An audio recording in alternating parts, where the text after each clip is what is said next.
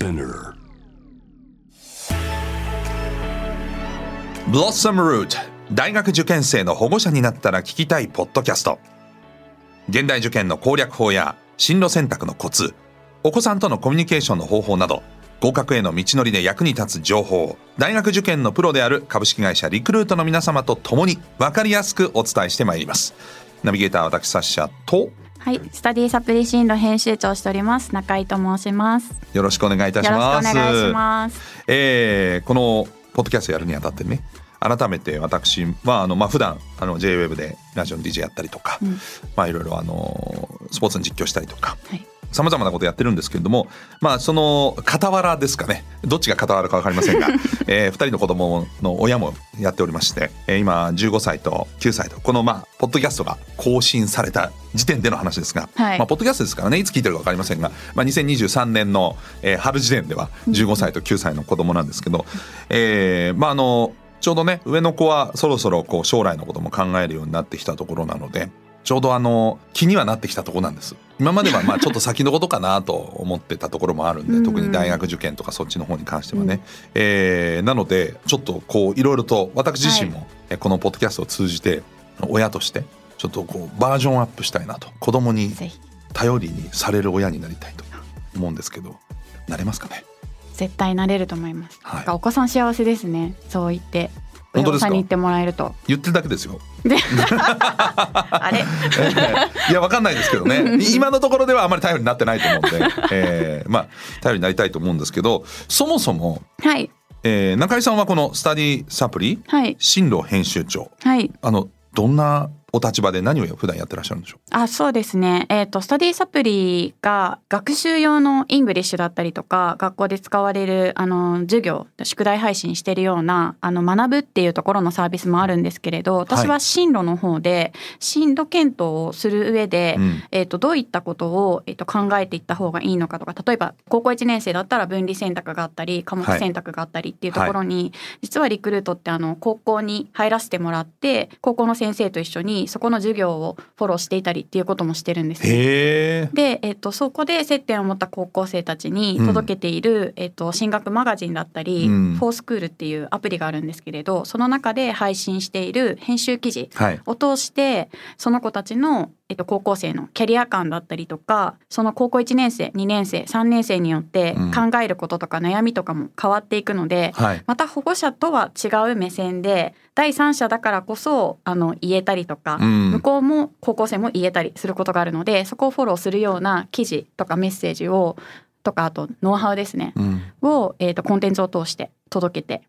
どういう記事を作っていったらいいかとか、どういうコミュニケーションを取っていくかっていうところ、どういう3カ年でどういうふうに高校生をと伴走していったらいいかみたいなところとかを考えている仕事です。確かに親ってちょっと高望みするところもあったりとか、なかなかね、なんかこう言ってほしいとか、自分ができなかったことを若干託してしまいがちとかだからやっぱりその客観的な目線って必要ですよね。あと、なんか思い込みで、近くで見てるからこそ分かることもあるけど、思い込みでこういう子供だからこういう進路が向いてんじゃないかという、でも客観的に見たらもっとこっちの方がいいんじゃないっていう、もちろん親も全ての分野の全部の職種とかね、なかなかいろいろ転職されてる方は見てる方もいるかもしれませんが、広い分野で知ることってなかなか難しいと思うので、やっぱり客観的な目線って、でまた学校だとちょっと違うじゃないですか。だから第三者ってちょっと重要な気がしますね。そうですね。なんか高校生が結構、うちは高校生エディターって言って3000人以上の高校生と LINE でつながっていたりして、すごいですね。そうなんです。で高校生の編集部もとはいえ、みんな30歳以上とかなんですよ、年齢が大体。そうなってくると高校生の2倍ぐらい生きてることになるので、そうですね、はい、高校生の今の気持ちってどういうのだろうっていうのはやっぱりもう想像するより聞いた方が早かったりするので、できるだけその高校生エディターとコミュニケーションを取って、アンケートだったりとかインタビューしたりとかで、その子たちが何に悩んでるのかっていうところとか、どういうことを保護者に言いづらいと思ってるのかっていうところを聞いて、そこをフォローしていくっていうとおこがましいんですけど、コンテンツで情報とか、一人じゃないよっていう、悩んでるのは一人じゃないよっていうところとかを伝えていくっていう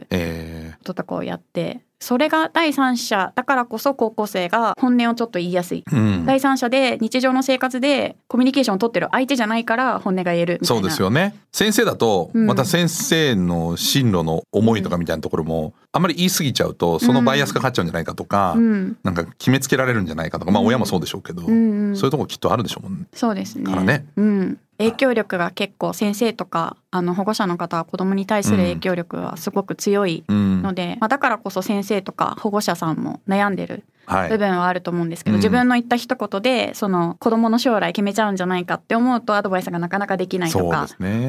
ね。狭めたくないですからね親の心としてはね、うん、なるべく可能性っていうのはなんか伸ばしてあげたいと思いますし、うん、それしても3000人の LINE ですか。そうですね。3000人以上の子が登録してくれてますね。ちょっとなんか仕事で会議で見ないでパッと見たら未読540とかそんな感じですか。でもそのワントゥーワンでやり取りするよりはグループではないんですね。そうなんです、そうなんです。びっくりしました。こちらから配信して、アンケートに答えてもらうとか。ああなるほどね。でもそれだと本当1対1だから子どもたちも安心ですね。そうですね。でそこから取材に答えてくれる人で、うん、1対1のやり取りが始まるみたいな感じです。まあ、そういう普段から活動があって、うん、改めてそのポッドキャストがなぜポッドキャストを通じて配信したいみたいなところもちょっと聞きたいですね。そうですね。編集部としては高校生メインでインタビューしたりとかはしてるんですけれど、やっぱりさっき話したみたいに高校生が保護者に実は言いたいけど言えなかったりとか、うん、あとは結構保護者の方もその可能性狭めたくないっていう、はい、そこの思いからだと思うんですけど、自由にしていいよっていうふうに子供に言ってたりするんですけれど、はい、意外と自由にしていいよって言われると自由すぎてどうしたらいいかわからないから、実はもうちょっとアドバイスが欲しいって思ってるこの話も何回か聞いたことがあって、で一方で、保護者の方にも実は保護者ジャーナルっていう媒体を届けてたりするんですけれど、はい、保護者の方にもグループインタビューとかをすることがあるんですけれど、うん、やっぱり保護者の方に聞くと最近の入試事情がもう変わりすぎていてわからないだったりとか、うんうん、あとご自身が大学受験をしていないから、うん、アドバイスしたくてもしてあげられない経験してないからね、うん、自信がない、はいはいっていうところでなかなかこうコミュニケーションの負が起きているなっていうのはあって、それをどうにか編集部がせっかく両方接点が持てて第三者的に入れるので、はい、保護者の方にこういう情報を届けながらとか、高校生のが保護者にはストレートに言えない気持ちを、うん、間接的に伝えながら、はい、なんかそこのコミュニケーション、家庭内のコミュニケーションがよりうまくいくと、うん、高校生がより自分がなりたい自分だったりとか学びたいことっていうところを叶えに行きやすい環境が作れたらいいなっていうのでやってます、うん、なるほど。それがこのポッドキャストを通じて伝えられたらと、はいうん、そうですか。私ももう大学受験したのが1995年なんで30年近く前ですけど、うん、ちょうど保護者の方々と。そうですね。多分僕の世代ぐらいが、私今46ですけど、多分高校生の子供がいるボリュームゾーン前後ぐらいだと思うんですけど、うん、違うんですか僕らの頃。まあ確かに僕らの頃センター試験でしたね、はい、まあ、そもそもね大学受験っていうと、で今共通テストになっているのそうで、大学受験した頃って、うんうん、まだそうですね、当時のセンター試験を使って、うん、その点数で入れる大学ってすごく限られていて、うん、なんか割と早期に導入した大学がちょっとぐらいあって感じ、それを使って入学できる、そんな学校があるんだっていうのが出始めた当時で、でそれ以外の大学は普通に私立に関しては、まあ、前期日程後期日程とか、まあ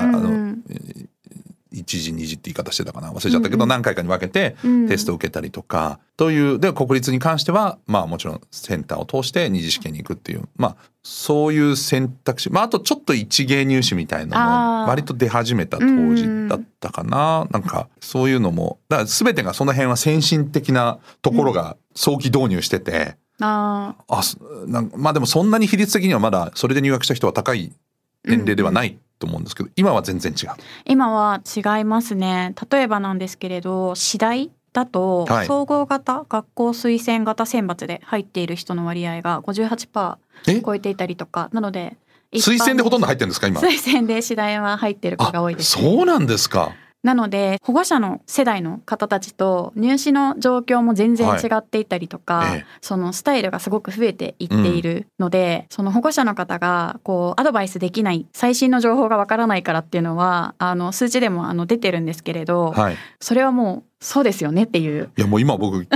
いてもう僕はアドバイスできないやと思いましたね推薦でいける子はもう本当になんか限られた子供っていうイメージがありました。友達とかでもなんか部活めちゃめちゃ頑張ってたとかでスポーツ推薦で行くとか、何か特筆すべき何か引いたものがあって学校からのそう枠があってここ行けるみたいな、まあ高校受験に近いようなニュアンス、そこよりももうちょっとだけ広いってイメージでしたけど、今はどういう形で推薦されるんですか？ですね、どういう形で推薦なんか何推薦なんですか？なんかこの大学、だから普段のなんとかその評定平均っていうのかな、大学の場合の授業の、高校の場合の授業の成績でいくのか、そこの成績プラス課外活動だったりとか、大学によっていろいろ違うので。何を求めるんですか？なんかボランティア頑張りましたとかそういうこと？ボランティア、そうですね、課外活動で何を学んでどう生かしてるのかっていうところを見たりとか、その学校側によって多分入試の形で全然見る内容は変わってくると思うんですけど。学校によっても違うんですか？じゃあこれだけやっときゃいいってわけでもないんですね。ちゃんと志望校のがどういう入試形態をなんでやってるのかっていうところは見ておいた方がいいんじゃないかなっていうふうには思いますね。ちょっと待ってください。そうするともう高校に入った時点でどこの大学に行きたいかみたいなことを想定しておいた方がいいってことですか？入試ベースで考える場合はそこがある方が情報の集め方の効率は良くなるのかなと思うんですけど、ただそれをまあ3年後もその入試の形を取ってるかと言われると確約ではないとは思うので、なので情報を集めながらやっていくのがいいのかなっていうところと、あとはまあただ勉強だけではない、勉強はもちろん必要はあると思うんですけれど、勉強だけではないっていうところで可能性を広げられる子も結構いると思うので、なのでその今までじゃあ高3になって一般選抜で高3になってから受験勉強頑張りますっていうやり方以外にも、もう高校1年の時からちょっと一般選抜じゃない方法も視野に入れながら、自分の興味のあることとかで課外活動を通して勉強以外の学びも増やしていくっていうところをやることで、本人の、入試にも働くし、本人のキャリア感っていうところにも多分つながってくると思うので、そういったなんでしょうね、準備の仕方っていうのはやっておくと、個人的には可能性が広がっていいんじゃないかなっていう、経験をするっていうことで。なのでいつから受験考えればいいんですか？じゃあ年内入試っていう子たちが増えているので、早期化しているので。年内入試っていうのはその年をまたぐ前にもう入試するってこと？年をまたぐ前に12月までにってこと？そうですね、で結構早い子だともう高校1年のカスタマーインタビューで高校生に話を聞いてると、高校1年の夏ぐらいにいろんな入試の形があるっていうふうに分かったので、それ以降に〇〇大学の高校生向けのセミナーを受けて志望理由書に書けるようにしてますか、そういう準備をしてることかも。そうなりますよね。だってさっきの話じゃないけど、やっぱどこを目指すかによって全然求められるものも違ければ、それに対して活動しておきたいっていうのはありますよね、気持ちとしてはね。でもやっぱりそういう子に話を聞いてると、そこの中で出会ったものとか知った学問によって刺激を受けてるので、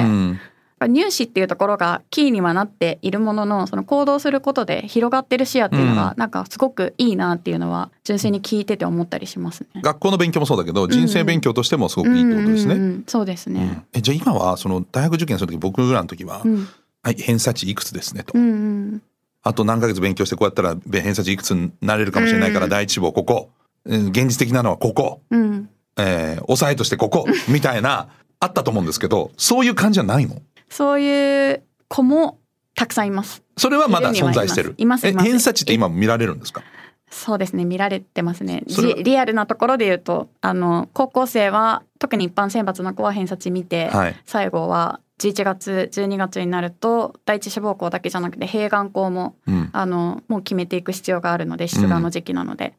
そこは最後に受けた直近の3ヶ月4ヶ月とか半年ぐらいの模試結果から自分の平均偏差値見て、そこをベースにおっしゃられた通り第一志望校を抑え校とか、そういうのを決めて受験するっていうのもあるんですけれど、ただその時にやりたい学問で考えていけれる分にはすごくいいのかなっていうふうには思うんですけどね。偏差値のネームバリューだけで言ってしまうと、実際授業を受けてみたときに、あれみたいなことが起こっちゃうので、でもさっきの話で言うと、いろんな入試の仕方があって、推薦だけですごく多くの数が決まってて、で道もいっぱいあるとしたら、その偏差値だけじゃないのかなって思っちゃったんですよ。入り方っていうのも、ね、まあ、当然そのストレートに例えばまあ国立大学に行くとしたら、うん、その共通テストを受けて2次っていうのはまあ偏差値ベースだと思うんですよね。普通にこのテストを受けて、うん、まあ、要するに一発試験式で受ける人はそうだと思うんですけど、うん、でもお話を伺ってるとその早めに早期にとかいろんなその課外活動はどうのとかっていうのは、うん、まあなんかじゃあそれ一つじゃないのかなって気がするんです。そうですね、いろんな形が年内入試は特にあるかなと思いますね、うん、一般入試はいわゆる昔というか、まあ、そのオーソドックスなね、テスト一発ドーン、うん、テストいくら、うんうん、何点、うん、合格不合格、そうですね、はい、っていうところは残りつつそれ以外の選択肢が増えているっていうところは、うん、今の流れとしてはすごいあるのと、まあ、そこがどんどん今後増えていくのかなっていうふうに思います、はい、実際に高校生に話を聞いていても推薦を考えてる子が本当に増えていて、だって 58% が推薦で入ってるんですよね。そうですね、次第だと 58%、まあ、国公立は今まで通りな感じなんですかね。国公立も、推薦がだいたい2割ぐらい。国公立でも推薦があるんですか今、うん、へー、そこら辺をですね詳しくは多分今後聞いていくんですね。そうですね、3、まあ、今後の話でどんどん何話もこれ今1話目ですからね、エピソード1ですけどまだまだ話はしていくんですけど、うん、親としてはどういう形で、うん、その試験に子供と一緒にね臨めばいいのか、うんうん、その要は偏差値上げてこいっていうことなのかねいろんなそのことを経験していや偏差値に頼らないようなねテストにこういけるように頑張れなのか、うん、まあまあ両方それはまあ理想論は両方でしょうけど、うんなんかそこが聞いてて私はすごい疑問でしたね。だから僕らの時はもう本当はい偏差値上げる、うん、偏差値に沿ったところちょっと高めのところ受ける、うん、現実的なところ受ける、それもダメだった時も受ける、うん、でなるべく高いところに受かってラッキーみたいなでいっぱいちょっとお金かかるけどいっぱい出願して、うんうん、でいっぱい受験するみたいなそのためにちょっと練習もするみたいなのがあったんですけど、うんうん、なんかそういうことじゃないのかなっていうふうに思ったんですよ。そうですね、まあ、それだけじゃないって意味でね。そうですね、それだけじゃないので結構そのアドバイスを子供にしてあげたいなって思ってるけど、うん、できないっていう。僕できないですこれ今言ってたら早期とかその推薦とかどうやったら推薦取れるのかって教えてくださいそうですね、なのでまずは多分お子さんのやっぱり性格だったりとか強みだったりっていうのを、うん、もちろん一番知っているっていうところは保護者の方かなと思うので、うん、お子さんと会話するときにそのお子さんの可能性が広がるように、うん、まずは入試っていう情報が今どういう風になってるのかっていうのをこの番組を通してインプットしていただいて、そこのベースを持ってお子さんと会話していただけるといいのかなっていう風には思いますね。なるほど、それが今後このポッドキャストを通じて伝わっていく部分ということ、はい、まあ、伝えていく部分ということですね。はい、さっきお話でその大学受験をそもそもしてないっていう方もいらっしゃると、うん、僕もまあ大学の受験の経験はドイツで生まれ育ったんですけど日本の普通に高校も受験で受けて大学も受験で受けたんで日本に来てからは日本のいわゆる教育システムで育ってるんですけど、大学そもそも受験した経験がない人もすごく教えようがないと思うんですよね多分、まあ、見聞きした情報しかないと思う。そういう人たちにもなんかその参考になるような情報っていうのはいっぱい聞けるってことですかね。そうですね、大学受験をしていない方っていうのは特に保護者世代の方だと普通に多いと思うので、まあ、いるでしょうね、はいはい、なのでしていない方も、うん、すんなり分かるようにうちのリクルートの中スタディサプリにはすごく知識を持っている研究員とかもいるので、はいはい、その人たちに詳細を聞きなが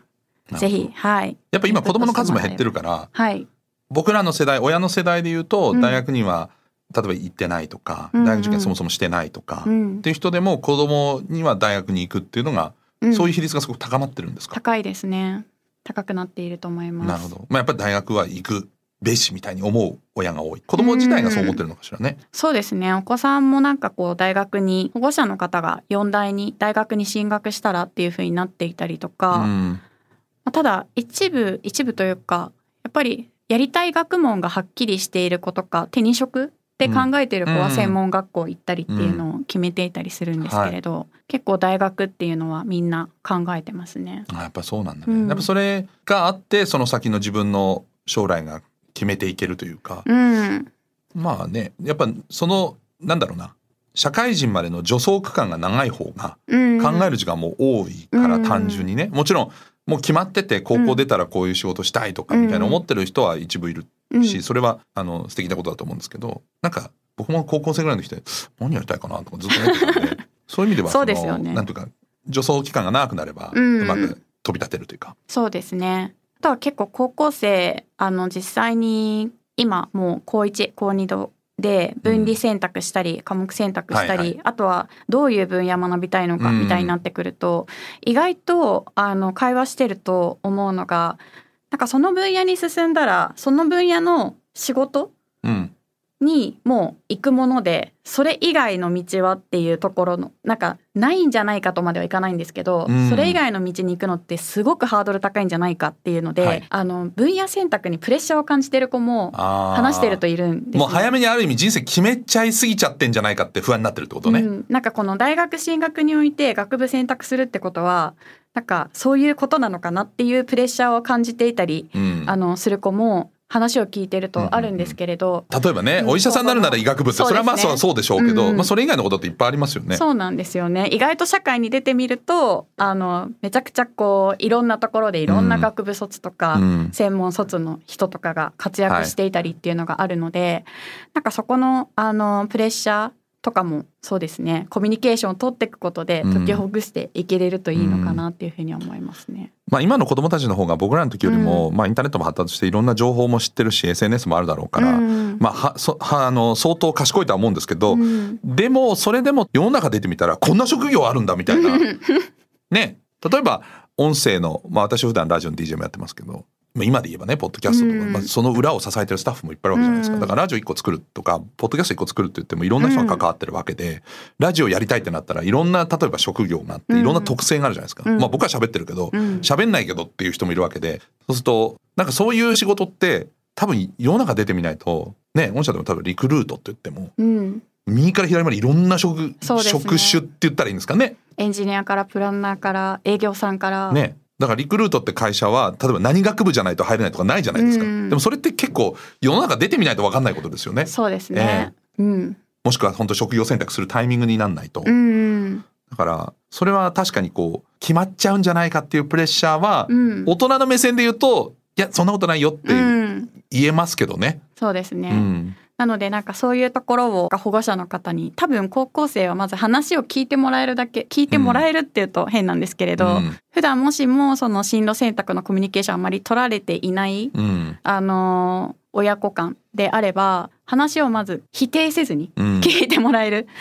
うん、否定とかアドバイスが多分いきなり入るから言わなくなっちゃうっていう子とかもいると思うので、はいはいはいはい、まずは聞いてもらえるってだけで結構もう嬉しいんじゃないかなっていうのは普段高校生と話してると思いますね、うん、そうか、うん、まずは聞いて自分の思いを、うん、まあ、肯定してもらった上でアドバイスをしてほしいってことね、うん、それはまあ親とか学校の先生難しい場合は当然ながらこのねスタディサプリもあるだろうけど、うん、でこのポッドキャストを通じて、まあ、私たち親がもっとその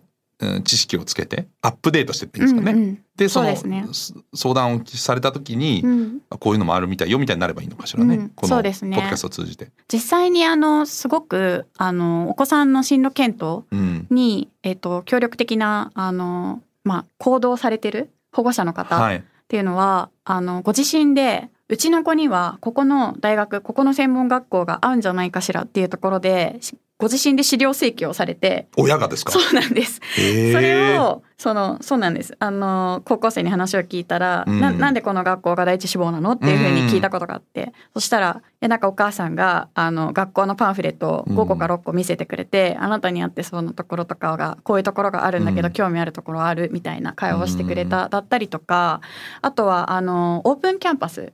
に、はい、結構保護者と言っている学生さんも多くって。あ、そうですか。そうなんです。それは私も初めて知った時は意外だったんですけれど、なんか友達同士で行くのかなって思っていたら、お母さんと一緒に行って、うん、まあ、大学に進学して住むってなった時に大学だけじゃなくてその周りのこととかも、うん、親目線では知っておきたいっていうところで一緒に、はいはいはい、まあ、安全かどうかとかね、いろいろね、うんうん、そういうのも住み心地とかね、うん、一人暮らしするとしたらって、ね、気になりますよね、うん、特に地方から東京に来るとかなると東京怖いところみたいな、ね、やっぱ未だにそういう意識結構お持ちの方多いで、まあ、東京住んでる身としてはそんな怖くないですよって言いたいんだけど